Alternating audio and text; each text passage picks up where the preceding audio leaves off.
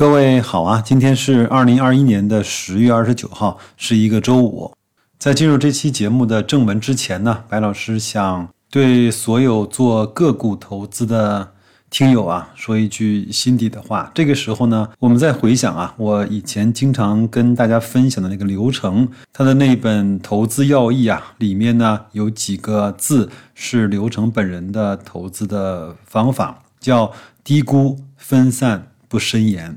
因为在最近的一两年的市场中啊，无论你持有三傻，还是持有新能源，还是持有白酒，还是持有周期、医药、科技、芯片等等啊，都在一两年的时间内呢，经历了暴涨暴跌，追进去被埋，埋了进去，想抄底继续被打脸。我相信很多人会说，投资个股真的是太难了。我来说一下为什么。流程的那几个字呢，对我的触动是比较大的。什么叫一定要做低估啊？因为任何的品类它都有周期的波峰和波谷，从经济啊，从气候到指数到行业到人的情绪啊，其实都有周期。往往呢，在指数上面呢，看到高估和低估呢是比较容易的，因为它是永续的。它可以用非常简单的市盈率、市净率、股息率来去界定一个指数的高或者是低估。那什么叫分散呢？我们不能够把。所有的资产呢都压在一类的投资标的上面，那这样的话，你碰到了黑天鹅，你就会特别的讨厌。如果你不知道什么叫黑天鹅，或者是你不知道什么是黑天鹅真正的含义，你可以去网上翻一翻塔勒布那一本《黑天鹅》，他说的黑天鹅是一个什么样的情况？还有就是不深研。刘成呢，在他那本书里面呢，他写了一个关于对万科的投资的报告。我看完之后呢，我觉得我这辈子可能都写不出那样的投资分析的报告。然而，你能够写得出这样的报告，却依然做不好投资。他在万科上面也是多年的不赚钱。在这儿呢，白老师也自夸一下自己啊，我呢有一个好习惯，就是敢于尝试，也愿意思考。可能正是这两个特质啊，推动我一直还在往前啊小跨步的前进。然而每一次的进阶呢，都伴随着较长时间的被套。我认为这也是一个有意思的现象，就像很多人啊拿到了体检报告之后，才知道应该节食，应该多运动，应该少喝酒、少熬夜。有的人呢，他真的是能够坚持下来，形成了自己好的生活习惯，从此呢就走入了良性的循环，包括。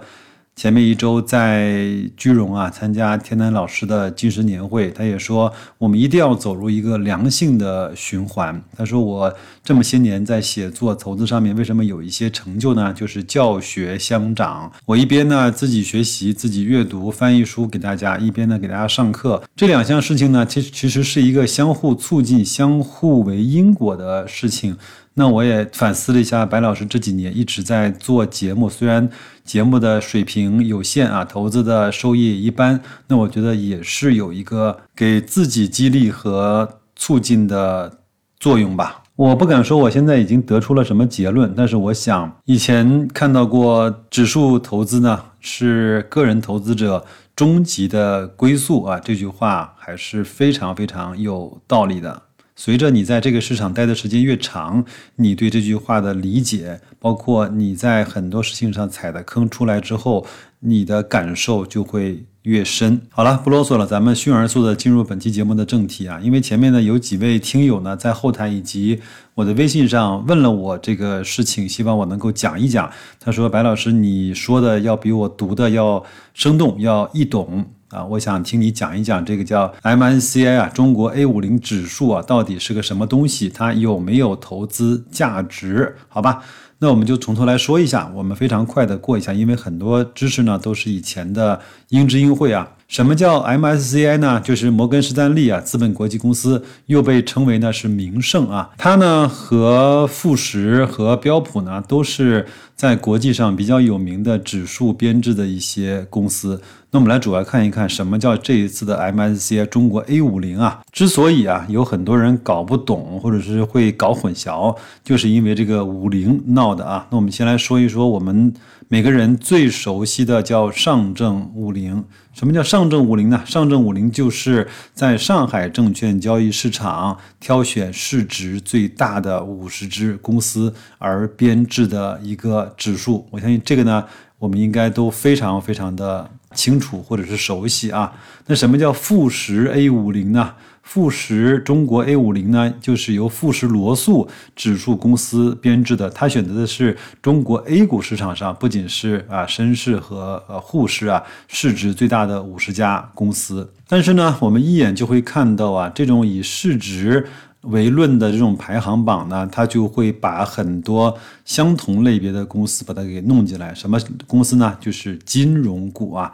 所以无论是在上证五零还是在富时中国 A 五零呢，金融股的权重是相对比较高的。那如果金融行业呢遭到了打击比较大的时候呢，这两个指数就会跌的比较多。那我们来看一看为什么我们要来讲一下这个。MSCI 的中国 A 五零，它的一些好处呢，正是源于它的编制规则。它呢是从 MSCI 中国 A 股指数呢里面挑选出来了十一个行业，它是先把行业先挑了出来，先挑出来了十一个框。然后每一个行业呢，选出指数权重最大的两只股票，这样的话呢，就从十一个行业里面先挑出来了二十二只持仓的股票，然后剩余的二十八只股票呢，再按照指数的权重进行挑选，直到证券的总数啊达到五十只。我给大家打个比方啊，就像我们要从中国呢挑出来，比如说五十个最好的公司啊，我们如果按照规模最大来看的话，那基本上就出在上广北深了，对吧？但是我们先把它框一下，每一个省啊，先拿出来一个。在这个省，你们认为最好的公司，三十一个省过完之后呢，另外的十九个，我再按照市值也好、盈利也好、规模也好，把它再加满到五十个。那这样的话呢，这个五十家公司里面呢，它的的组成就比较多样性。比如说啊，做牛奶的啊，造纸的、制药的、做火锅的，甚至是做按摩的、洗脚的，都有可能进入到这个指数里面来。这样的话，多样性就会好一些。另外呢，每一个公司的类别呢，在每一个经济的时段呢，它的表现不一样。其实它也有一些啊风险的对冲和波动的平滑的作用。你看啊，MSCI 呢前十大重仓股呢，基本呢就分散到了消费、电子、医疗、光伏、新能源、银行、化工等等，它没有明显的侧重。另外，它这个指数的整个的收益情况怎么样呢？我们来做了一个比较啊，我会把这张图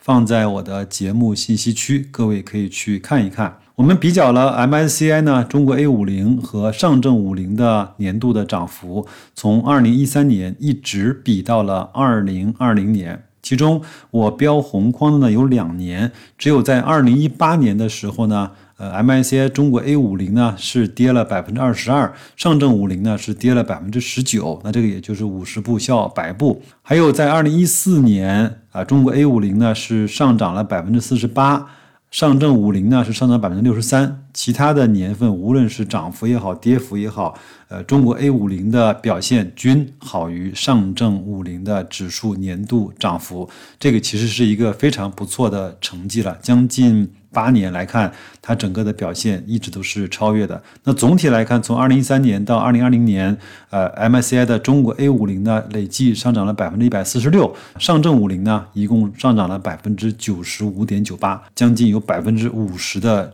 差异啊，下面呢我也会再放两张图。第一张图呢是中国 A 五零指数中啊前二十大权重的公司，我快速的给大家过一过，各位呢听见就算。你会发现在这二十家公司里面，它其实涉及的领域啊还是比较多的。另外呢，这二十家公司呢也都是我们每个人都耳熟能详的公司，对它的历史表现、估值、涨幅，包括它的主营业务，也相对是比较熟悉的。第一呢，就是宁德时代啊；第二，贵州茅台、隆基股份、招商银行、万化化学、中国中免、立讯精密、比亚迪、恩捷股份、五粮液、迈瑞医疗、维尔股份、京东方 A、药明康德、中国平安、紫金矿业、顺丰控股、恒瑞医药、海螺水泥和长江电力，是不是觉得它基本上涵盖了很多不错的行业？有金融的，有新能源的，有消费的，还有周期的，包括有科技的，还有像物流行业、医药行业、水泥行业，包括啊电力行业。这个组合我觉得还是不错的。那值不值得买呢？我在节目的最后再说啊。最后呢，我还放了一张图，就是，呃，MSCI 的中国 A 五零的十大权重股和上证指数的十大权重股做的比较，各位可以去看一看，看看有哪些公司是一样的，有哪些公司不一样，它各自的权重和各个行业的这种占比是有什么区别啊？在节目的最后呢，我相信很多听友呢会问白老师，那到底能不能买这个指数呢？能不能买它的 ETF 呢？我的建议是暂时不要买，因为在它的权重股里面，像宁德时代、隆基、贵州茅台、中国中免，包括像五粮液啊，都在一个非常非常贵的估值区间，而这种贵呢，也是肉眼可见的。另外还有像这些 ETF 呢，它基本上经过三个月到半年的这种建仓期，我们有点耐心，等它建仓完了之后，我们再来去看。讲心里话，白老师对这个指数还是比较感兴趣的，因为它这个指数的编制方式还是比较吸引我的。他先去用行业的方式啊均均衡了整个指数的这种多样性，然后呢，再用权重的方式把更好的公司逐步的纳入到这个指数当中来。那我会在什么时候可能开始去定投，或者说去尝试操作这个指数基金呢？我在看。如果前二十位的权重啊，有一半它的估值进入了百分之五十以内的区间，我认为这个时候可能就是我开始定投的开始的点了。当然，我这个呢仅供各位参考，没什么科学依据，也仅仅是对一个新编指数我自己的一个评判的标准和一个给我自己一个发令枪的信号。有了这个指数之后呢，你基本上就可以不用看中证一百和上证五零了。那沪深三百呢，跟它其实有很大的一部分呢是重合的，而且它的市值呃绝大部分也都在这五十家公司里面。那它和谁可能不一样呢？它和创业板、科创板是不一样的，它和中概互联是不一样的。那这个可以根据你自己的喜好和你自己的认知啊，可以去进行相关的配置，好吧？那关于 MSCI 呢那，A 五零中国指数呢，我们就聊到这儿。希望这一期的节目能够帮你能够解惑这样一个知识点，好吧？祝各位周末愉快，投资顺利，要扛住啊！